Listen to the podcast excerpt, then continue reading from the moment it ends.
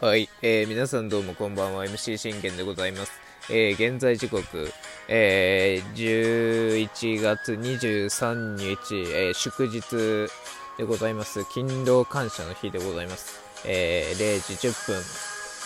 えー、信玄の全力絶叫オリラジーというところで皆さん今夜もよろしくお願いいたします。えー、この番組はオリファン歴11年目の私信玄が、えー、オリックスの試合の振り返りから、えー、吉信、えー、FA 最新状況しかり、大谷 FA 最新状況しかり、えー、そしてストーブリーグ情報、もろもろなどを12分間で僕の思いの丈を語っていくラジオ番組となっております。えまあ先ほどね、久しぶりに、あのー、収録を1本上げたんですけれども、あの、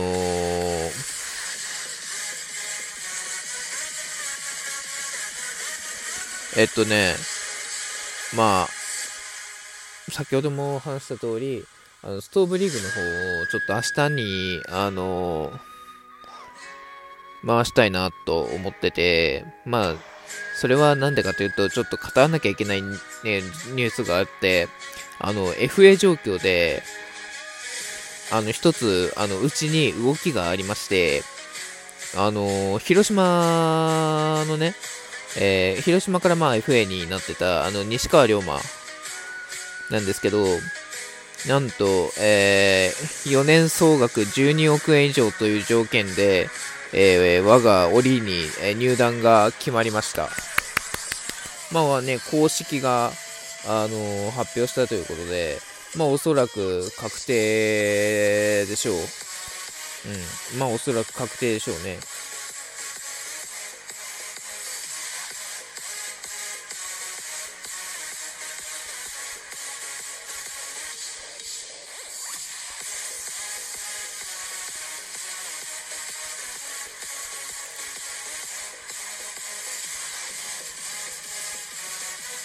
まああの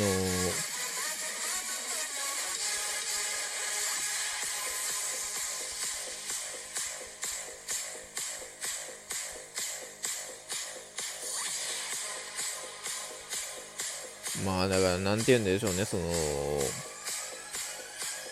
まあこれもあのま、自分はねなかなかその公式が発表するまではあのー、信じないでおこうっていうのは思ってて、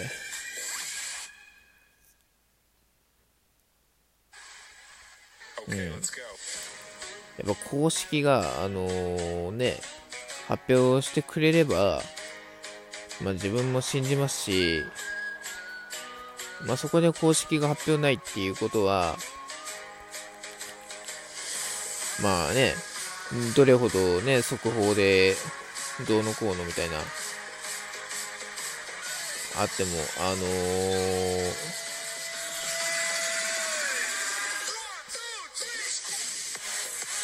どれほどっていうこともあっても、あのー、ねまあ、僕自身信じるっていうことはないので、やはり最終的に、あのー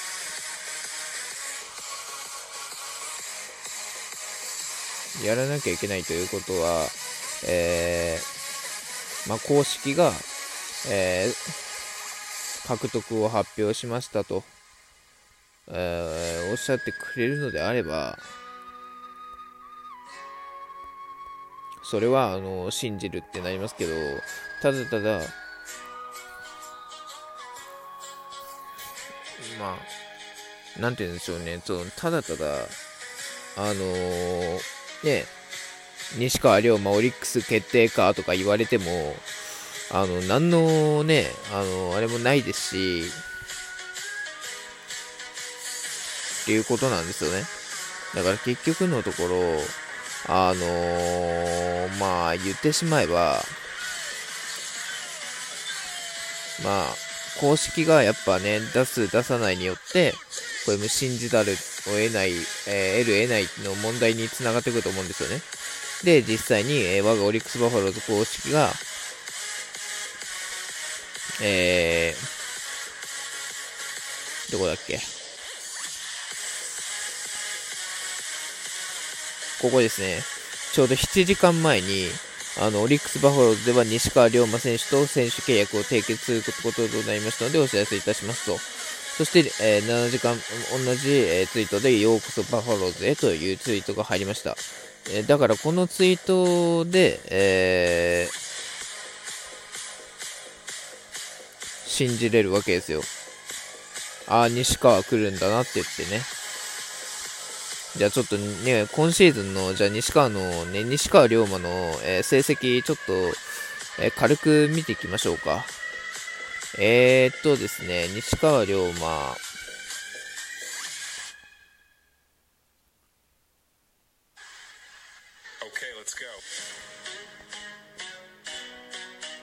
スポーツスポナビで見ていきましょう。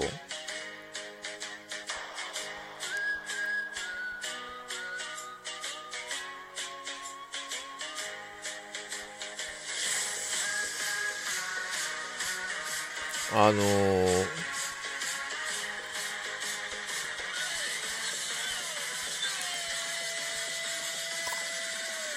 えじゃあ見ていきましょうか。えー、まず、え9回屈指のバットローコントロールを誇る外野手、えー、さっきは、えー、コンディション不良による約2ヶ月間の離脱があったものの打率3割1分5厘の好成績を残したと。背番号5に変えて望む今季は怪我なくシーズンを戦い抜き中心選手としての役割を果たす。で、今シーズン結果、3割0分5厘。まあ、打率はちょっと悪いですけど、打数見たときに4割1分6厘と、これが、え安打が127安打、本塁打9、打点56、盗塁7。まあ結構活躍してますよね。ってなるんですよ。ということは、あのー、まあ何、何番つけるか、まあまだわかんないですけど、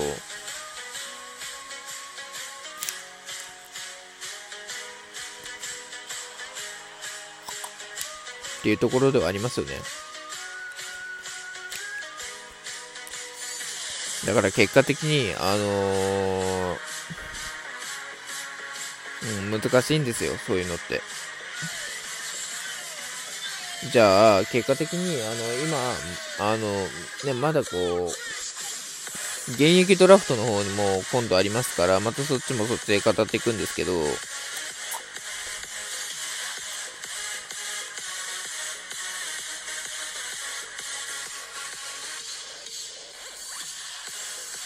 まあ、あの、言ってしまえば、西川って結構何回にもやられてるんですよね、うち。まあ、ホームランはないけど、でもヒットはよく打たれるんですよ、西川には。もちろんこれは由伸も打たれましたし、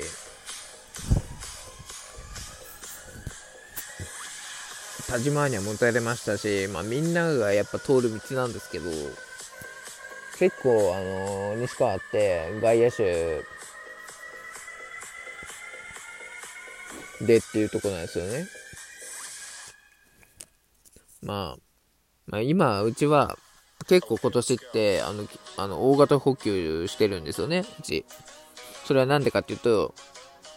吉信と、そして FA する幸也の穴を埋めなきゃいけないっていうところで、いうとこなんですが、あと打線もね、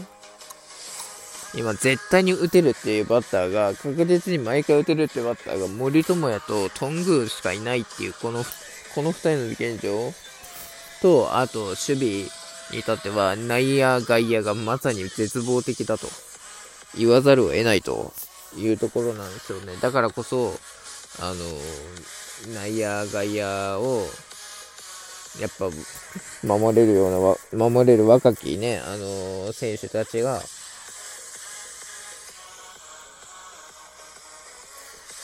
やっぱ出てこないと、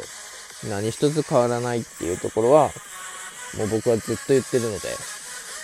そこに関してはね、若き世代が出てこないと何一つ、何一つ進展しねえぞって。ああ。まだどうしても、えー、ベテランしかり、中堅しかりっていうところあたりが、あのー、目立ってる印象があるんでっていうところはあるんですけど、まあ、だからこそ、まあ、内野、外野が結構今ね、あの、今シーズンは絶望的なね、構図になってましたけど、うちは。まあ、なんとか、あのー、そう、なんとかまあできることできたんですけどね。うん。まあでも、あのー、じゃあ西川に、え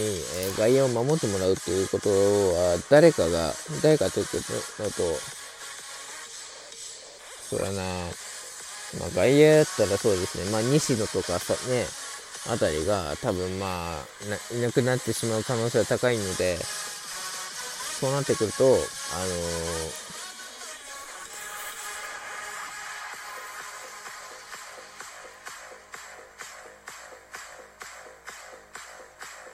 まあ、あ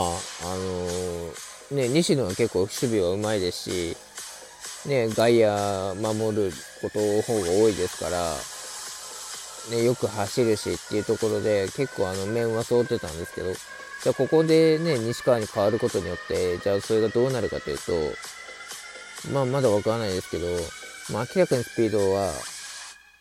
まあ速くはなると思うけども、じゃあ、この道をまず覚えられるかっていうとこから入らないといけないですよね。うん。となれば、まあ、西川も